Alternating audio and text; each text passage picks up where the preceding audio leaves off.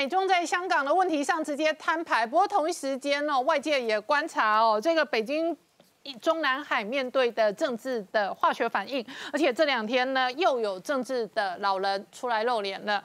那最近出来露脸的是温家宝。哎，中国的政治学上面，每一次哦前朝大佬出来露脸都有政治意涵。是，其实哦，明天七一哦，除了是这个港版国安法要呃真的落实哦推动之外，同时不要忘了，它也是中共的这个建党九十九周年的党庆哦。可是，在党庆之前哦。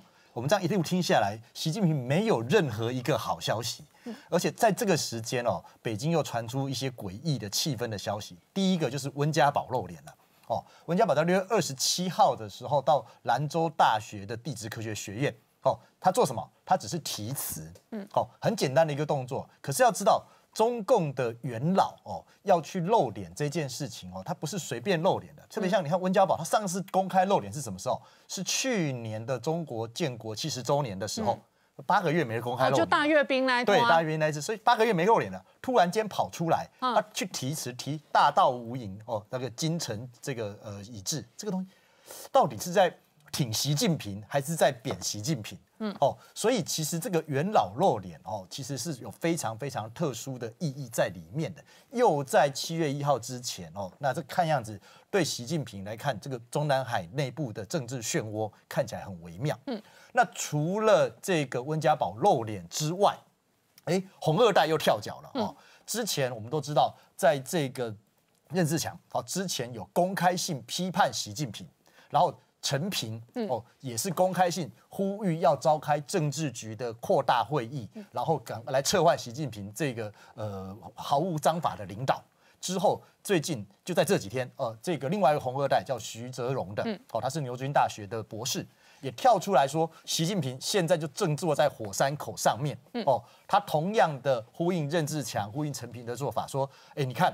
这个红二代积累的这一段时间对习近平的不满已经到了这个高点哦，那希望红二代已经在串联，我希望召开所谓政治局的扩大会议，这个观点就跟什么？跟陈平说要召开政治局的紧急会议来撤换习近平一样。嗯，所以其实你看红二代又在这个中共党庆九十九周年之前。又跳出来哦，看有种串联，然后来这个呃要撤换习近平的声音又再次出来，可见得习近平不是只有面对美国的压力，不是只有面对这个呃武汉肺炎疫情的压力，内部的这个呃元老也有声音，内部的红二代又跳出来要串联，看样子习近平他在这种政治的压力上是非常非常的强大的，哦，但是在这个强大上面呢，习近平也不是省油的灯，他做什么事情？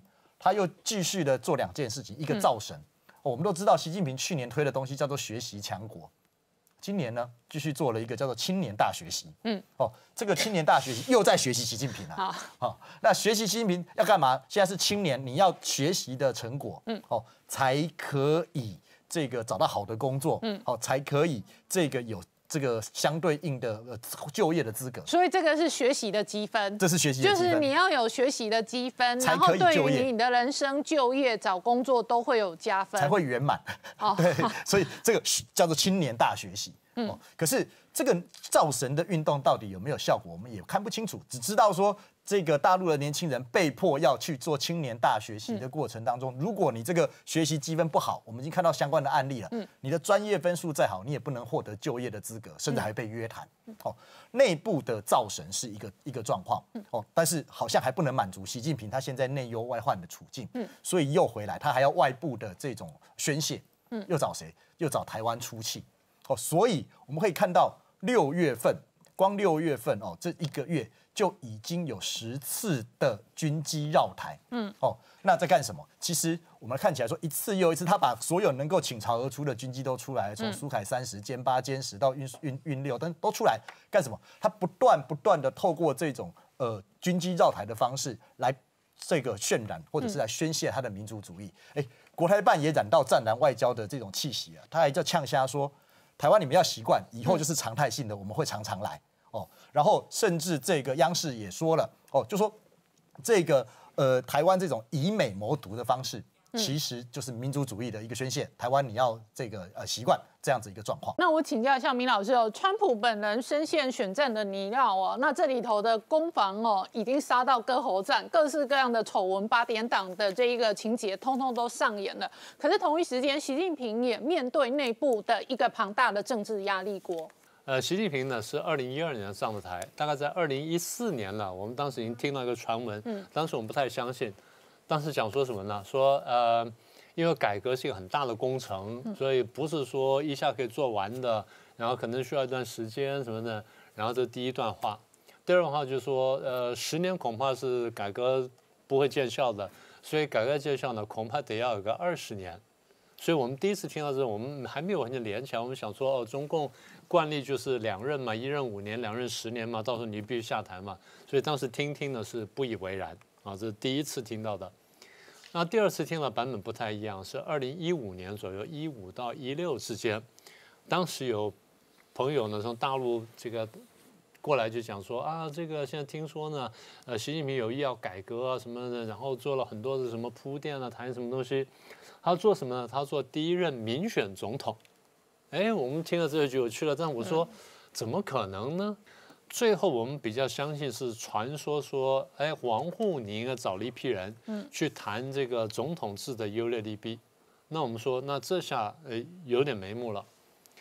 再接的就是呃十十八大的六中全会，当时他不是突然间给他上了尊号叫习核心吗？嗯。哎，习核心出来，我们说，哎，这下更像了，因为他比原来的这个总书记呢，在往上高了一点点。因为当时谁喊过核心呢？像毛泽东喊过核心呐，然后邓小平喊核心，那现在习也喊核心的时候，往那边走一步。当然，这可有两种解读，一种解读就是他越来越集权，然后越来越越凶狠，然后就越来越不肯放权。第二种解读就是。他从这地方往那边走的时候呢，中间得经过好几步，而其核心呢可是其中的某一步，所以我们听完之后，我们说，嗯，有这个可能性，但是也当时还是疑信参半。等到二零一七年中国开十九大，那大家当时辩论很多了。大家想看的一个重要指标就是会不会在那边选接班人，嗯，也就是会不会选两个年轻的，譬如说就是五十岁上下的，然后或者五十五岁以下的呢，进入到政治局常委会，就像当年习近平、李克强一样，啊，进去之后呢，培养个五年，五年之后然后再上来。好，大家回想一下，那个时候大家认为最可能进去的是哪些人呢？当时有好几个，但是呼声最高的两个，一个叫胡春华，嗯，一个叫孙政才，嗯，对不对？大家都还有印象。好了，所以在开这个呃十九大前呢，我们就等等等等等，最后呢，大概最后的两三个月呢，消息对这最后的这个六个月，有正面跟负面消息对这两个人流出来，就两个人都有。我们说哦，很正常。因为中共的这个权力争斗，到每次要换血的时候呢，通常就大杀一轮。比如说以前杀过陈良宇啦，杀过陈希同啦，然后又杀过这个这个习近平也被杀过了，然后又最后又杀了薄这个薄熙来嘛，所以大家都耳熟能详的。所以我们说又是如此。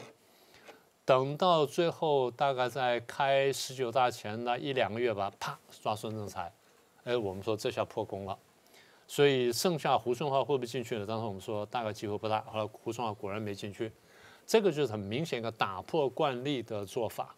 那么一旦他我在这地方我不去设一个接班人，或者没有设一个储君的话，我没有设一组储君的话，那意味着我可能还会再干下去。嗯，好，那大家就对前面这个猜测呢，现在就好像得到一个至少是有限的证实。嗯，啊，那这是这第二个观察。第三个观察是最近出来这个经常接受采访的蔡霞，嗯，蔡霞不是谈到说现在用习近平现在紧紧控制权力，对，然后用高科技去监控大家什么等等，嗯，所以他说观察现在中共内部派这个这些干部呢分成三大派。那明老师刚刚讲到习近平本人也有内外交战，外部是美国为首的盟军哦不断的逼近跟施压，内部是不同派系、不同政治力量的集结甚至造反。对。所以我刚刚提到，我说蔡霞讲说这个有三派，啊，第一派呢叫做改革派，然后他们又点名了，第二派叫无奈派，第三派叫专营派。那么大概专营派指的是习家军或者靠近习的这批人，那改革派人数最少，权力最小。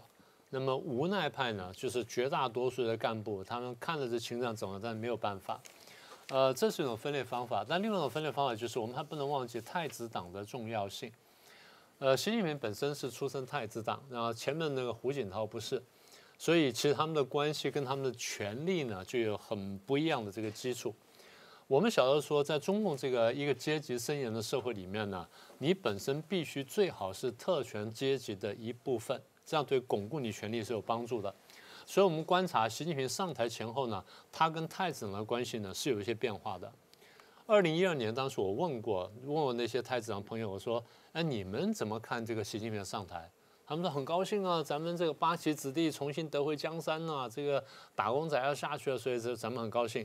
我就问我说：“那你们，你你难道里面没有人不支持习近平？”他有了，人数不多了。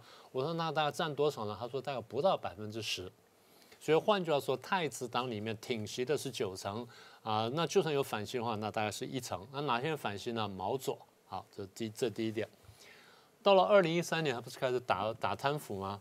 打到一三年年底的时候，我在问呢，太子党有些人就开始出现怀疑的声浪，说啊，习近平这样子，到不知道最后会不会打到咱们啦什么的，所以这个态度有点犹豫不定。那是差不多一三年到一四年，一五一六之后呢，很明显看见这帮太子党出现比较严重的分裂。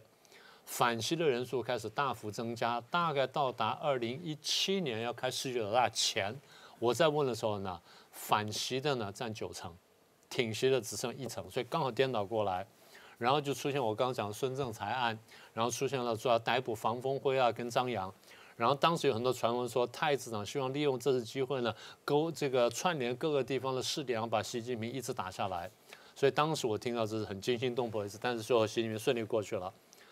所以后来我们就晓得说，其实太子党里面呢，对于不但是对说习近平的掌权或者他的政策呢，有一些怀疑。他们开始怀疑什么呢？开始怀疑说，咱们共产党执政或者我们父兄辈打下这个江山的这个方向到底对不对？所以我们最近不是讲到任志强判刑的事情吗？讲到邓普方的公开信吗？讲到陈平转发那封信吗？讲到蔡霞出来讲话吗？其实说明点呢，说说明就是第一。他们认识到他们是一批权贵特权阶级，嗯，啊，这个是毫无疑问的。那问题是这批权贵特特权阶级，第一，他怎么看自己的处境；第二，他们怎么看同是权权权贵特权阶级的习近平他这套政策？那我记得我上次讲过，我说，哎，陈平的反思呢，是我现在陈平转发的那封信呢。上面表达的反思意见呢是我现在看过呢，大概比较深，然后比较完整的。虽然它是条列式的，它从外交政策、经济金融政策，然后政治体制跟港澳台政策四大方面去检讨习近平。那我们如果看那文字呢，说起来好像只是检讨习近平，其实很多地方在检讨说咱们共产党这样做到底对不对？嗯，当然现在批的是习近平，然后指责是习近平的政策。但是背后意思就是，如果说我们能够走上西方的民主三权分立，然后定时选举反对党呢，可能不是坏事。所以他其实已经超越说检讨习近平了。好，那这样呢，我们就看见，其实太子党呢，一方面我们看见有反习的这些人，二方面其实他们有反思。那这个告诉我们什么事情呢？告诉我们就是说，特权阶层对于他们的特权跟他们的社会处境，跟他们所处的社会环境呢，他们是有一定程度反思的。嗯，那么也就是说，有些特权阶层对于他的特权，他是开始心虚了。这里我们是已经确定的了。第二呢，从我们过去听到消息跟现在观察到这些动向呢，我们发现就是很明确的，这批特权阶层呢开始分裂。那分裂就到就出现刚才蔡霞所说的，呃，有些是专营派，我还希望在这体制里面能够飞黄腾达；有些是无奈派，那我不太赞成这个体制，不太赞成方向。那看起来呢，我也没办法做什么事情，所以我知道无奈。但有些叫改革派，那么这些人是说，哦，我希望趁着某一机会，或趁着什么事情呢，能够一举推上去，能够真的改革。无论如何，我们看见就是这批特权阶层呢，开始出现分裂。但我觉得更重要是下一点，也就是特权阶层在分裂的同时呢，已经出现了很明确的特权特权阶层呢在反领导，在反习近平。我们讲的呢不是一个单单一个太子党反对习近平的问题，我想从一个历史的角度看的问题，就是在中国历史上呢有过多次的改朝换代，在中国历史上哦，有过多次的政变、革命什么等等，古今中外呢都有过很多改革跟革命。但请各位注意，这些改革跟革命由平民发动的还真的不多。嗯，平民通常是被煽动起来、被鼓动起来、被形势推出来的。真正在背后发动的，或是推动，甚至设计，或者或者在主导的呢，多数是贵族。嗯嗯，也就是说，不管是革命也好，不管改革也好呢，常常是贵族先在背后闹事情，然后贵族设计完之后呢，再把这个平民百姓拉起来。当然，就他先得有这么一个社会土壤，也就是说，平民百姓对这社会的氛围、对社会制度跟社会的现状呢，有很大的不满，所以这样他才能煽动起来。如果大家生活都很好，你根本煽动不了的。好，那现在我在讲的事情就是，如果习近平的这个权力基础，当初很大程度是依赖这批太子党这些人的话，而今天这些太子党人呢，开始出现分裂，开始出现反对他，但是开始出现对这体制的反思的时候，它说明就是这体制本身运作真正出现问题。我们在过去讲太这个赵子阳的回忆录的时候就讲过这段话，所以现在的历史的教训呢，再次到我们面前。剩下问题就是习近平，你要如何面对？好，我请教一下石板明夫先生，你怎么观察红二代陆续跟习近平的决裂可能带来的政治效应？对，我也觉得我最近蛮关心这个问题的，因为我在北京的时候，其实跟很多红二代都有交这个接触，因为他们是比较敢说话的。嗯，这如果是一般的官僚系统的话，见我们外国记者跑还来不及呢。这个红二代嘛，他们没有关，他们无所谓嘛，所以说跟他们交往蛮多的。但是说呢，基本上呢，他们就是说闷声发大财嘛。嗯嗯。但是说最近呢，确实我看到红二代有一些这样，就是一个蔡霞出走，任志强重判，然后呢，王岐山和于正声失声。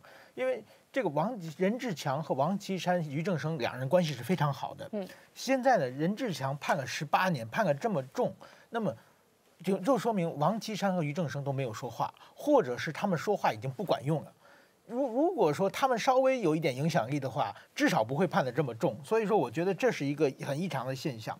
那么，我觉得习近平呢和红二代的决裂，就是说他是靠红二代捧起来的。就是说，首先他是太子党这个网络里边特权阶级网络里面成长起来的，然后他第一期政权。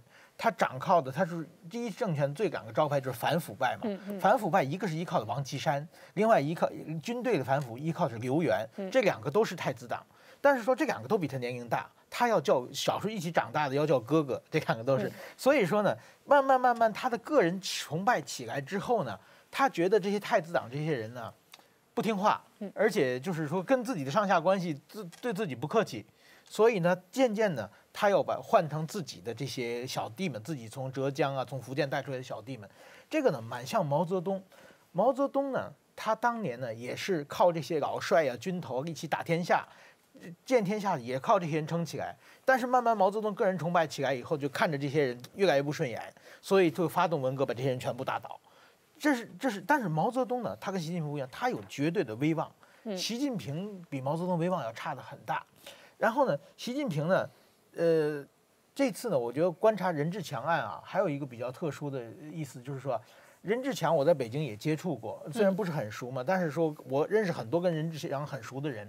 任志强这个人，第一他是商人，第二他是一个也是政客，所以说他的不管待人接物、说话都是超级聪明的。嗯，这一次他在网上写那句话，脱光个衣服也要当这个皇帝的小丑，什么后果他自己当然知道。嗯。他写个一共十七个字在那个嘛，判了十八年嘛，每个字一年，再饶一年。嗯，这个，因为而且呢，他到最后他没有认罪，他说的是服从判决。对，这是很明显的，我觉得就是说以他的，因为因为他不是一个不会妥协的人。对。他在那个官场上混了这么多年，他一定是，而且妥协过多少次了？他每已经犯过好几次类似的错误了。过去他都写写检查认错就过去了嘛。这一次抗争到最后，而且不认罪，只说了一句“我服从判决”，而且十八年，明显谁看都是判得过重嘛。因为刘晓波写零八宪章，要颠覆共产党政权，才判了十一年哈。他这个十八年，他不上就是有，我觉得他已经下定决心了，我要跟你们就是。跟你站到底，做对是什么呢？他心里有一个有一步下一步的棋。哦，这个我就想到毛泽东啊，当年跟邓小平斗斗斗的时候，就是邓小平一开始年轻的时候很老实的，毛泽东一训他马上写检查，后来被文革之前被打倒，文革的时候被打倒，下放到江西，好多年，天天给毛泽东写信，要求复回回来。但是七五年他回来再掌权的时候，他已经下定决心，如果毛泽东死了之后，自己要否定文革，才能往下走。所以呢七五年的时候，毛泽东呢也担心邓小平否定文革，所以呢让邓多次要求邓小平说，你开一个会给文革做一个总结，哪怕七三开也可以，就是说七分功劳三分错误也可以。邓小平就坚决拒绝开这个会。然后他就说：“我是桃花源中人，这个不知有汉，无问魏晋。我当时我在下放，我不知道，我不适合开这个，彻底拒绝。他知道他拒绝的话，毛泽东一定要再打再打倒他。所以果然是这个一九七六年的时候，再次毛泽东死之前，因为毛泽东怕文革被否定嘛，再次把邓小平打倒了。再次把邓小平打倒之后呢，邓小平当时据说他跟周围的人说的叫什么？说天时在我手。” OK，他觉得我是是我在等机会嘛，结果几个月之后毛泽东死了以后，他又翻盘出来了嘛。正因为他当年没有在肯定文革，所以他才很做很多事。我觉得任志强这个心情，而且任志强后边这些太子党们，他们有很多人支持任任志强的，所以任志强，我下定跟你赌，我现在呢卑躬屈膝在法庭上痛哭流涕的话，可能十八年变成八年或者变成四年，但是那样的话，我我的人生我的名誉再也翻不过来了嘛。我现在有十八十八年，我跟你对赌。当然，他是没有像邓小平那样，就是说将来再重新掌持掌政了。但是他认为习近平已经走不远了。嗯，那么我觉得呢，这习近平呢跟太子党决裂，一个是刚才讲他看着太子党不顺眼，还有一个呢，他国家没有钱了。嗯，他盯上太子党的钱。对。所以从吴晓辉案，后来这个白手套的这个肖建华案，或者香港。在香港，都在抢钱，现在弄钱。嗯，但是说呢，他得罪了，其实是他最支持他的一群人。这个就那个日本呢，有一句话就是说，说那个章鱼啊，饿得不行的时候吃自己的脚。他章鱼有八只脚。日文你要怎么说？呃，他过基本上阿西有他这个。好好，很多观众怀疑哦，你会不会说日文？章鱼吃自己的脚，然后呢，他八只脚呢，一只一只吃下去。当吃剩三只脚的时候，它还可以活，还可以游泳，掌握平衡。当剩两只脚的时候呢，它就不要死掉了，不会游泳了嘛，掌握不了平衡。习近平现在在收拾太子党，其实就是章鱼吃自己的脚，慢慢的，他慢慢的下，估计还剩两三只脚。嗯，好，我们稍后回来。这个今天呢，在中国北京非常知名的红二代任志强呢，他要受审，那他主要的受审哦，这个涉及的罪名一大堆，不过他真的很敢讲，他。这两天最新的呛虾，直接呛习近平小丑小丑皇帝。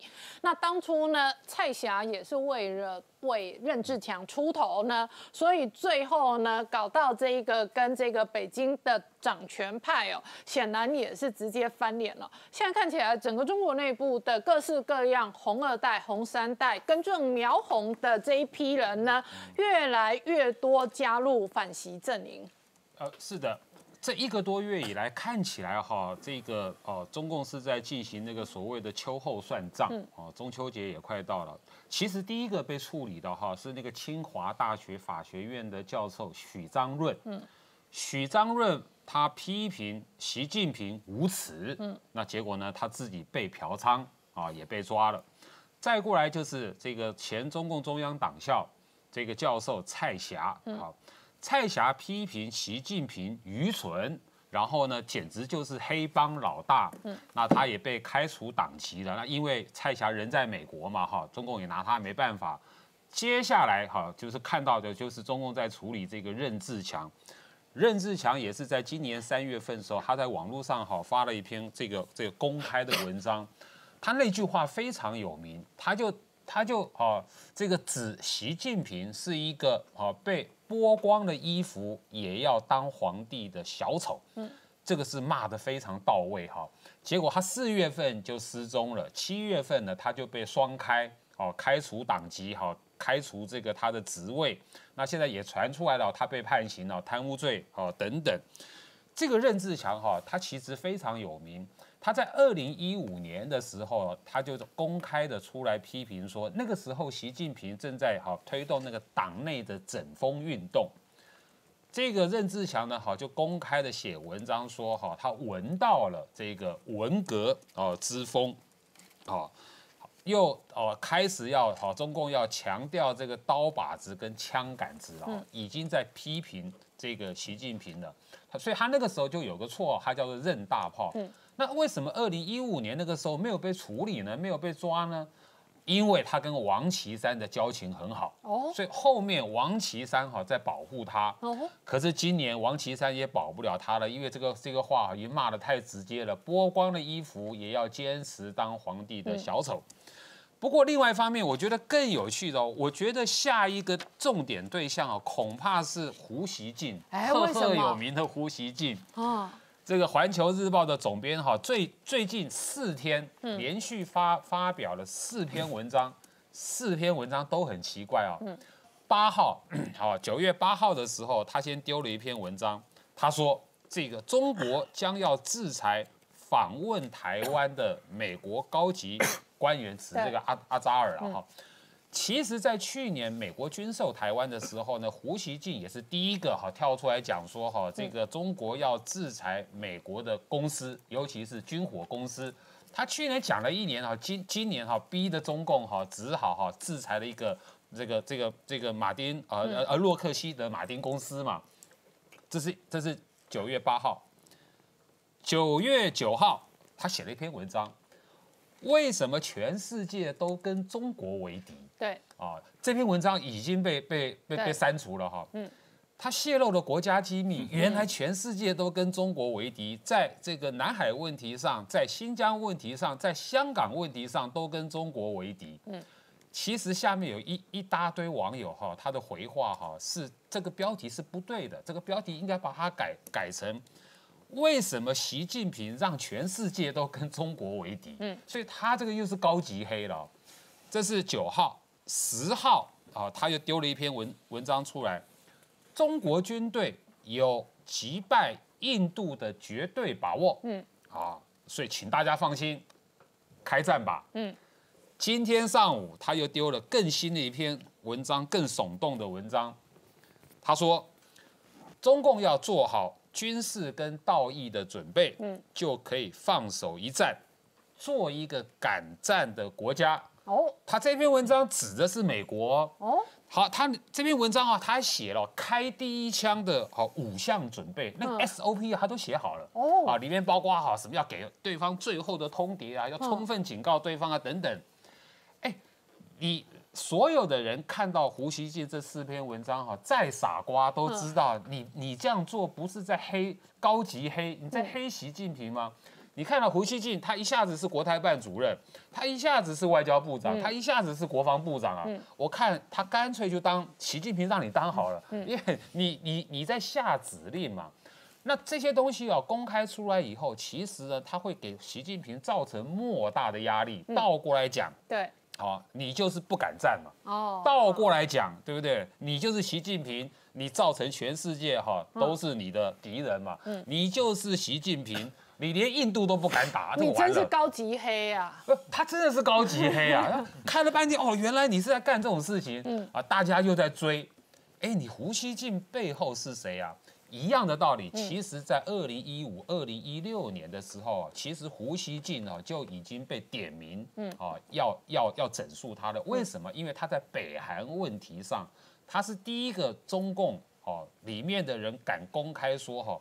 他讲了一句名言，嗯，啊，这个要打北韩也是我们中国来打，嗯，自己的孩子自己教训，哎，这个话是他讲的，可他讲这个话其实是在破坏北韩跟中共的关系，嗯，他那个时候受到严厉警告嘛，哈，啊，怎么没被处理？哦，原来他是属于中宣部的人，他背后是王沪宁，哦。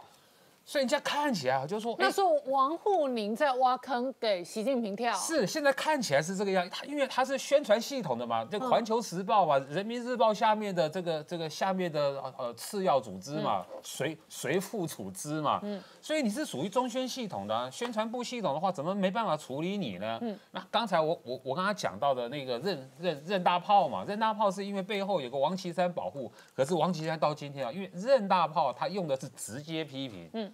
哦，所以以后任大炮要跟胡锡进多学一学，嗯，用这个这个叫曲线的方式啊，曲线救国救中共，来批评习近平。好，创下刚刚看到的是蔡霞最新在网络上谈论中国共产党绑架了中国的这一个故事跟内容。其实现在习近平会不会倒台呢？他的压力和内部的反弹是越来越大。而最新的发展，除了蔡霞去解析共产党怎么倒台之外呢，有一个人叫马小丽。嗯，马小丽是跟习近平一起长大的通家之好。他的爸爸叫马文瑞，马小丽找了十八个中国的红二代一起签名，他们用的名字叫做“曾经在草原插队的老知青”，他们非常反对现在习近平对于内蒙古要消灭成吉思汗留下来的文字这样一件事情，他们认为这是不应该的。所以马马小丽的爸爸马文瑞呢，其实是整个习近平爸爸习仲勋。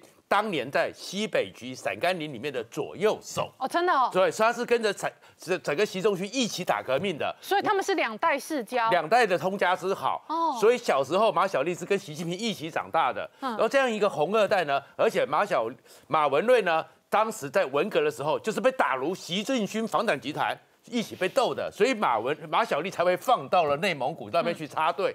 然后呢，他也当过政协的副主席，就没想到这样的人，这样跟习近平有关系的人都跳出来反他了。而整个蔡霞会讲呢，其实目前呢，习近平和这个中国共产党这个体制呢，是不亚于。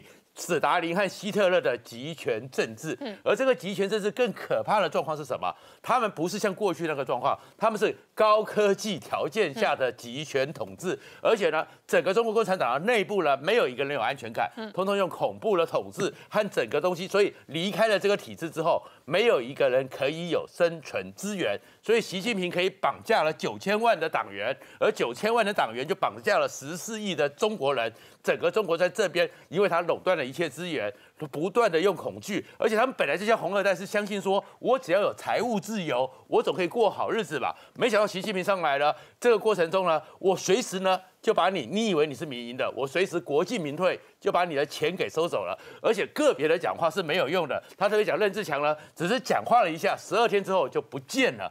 但是他说，这个时候你这样一个体制，你要怎么去推倒它呢？你靠外部的军事力量，像希特勒或者斯达戈达费，这是不容易的。像那个整个当年戈巴契夫有没有有个叶尔钦，这也是不容易的，就靠内部里面。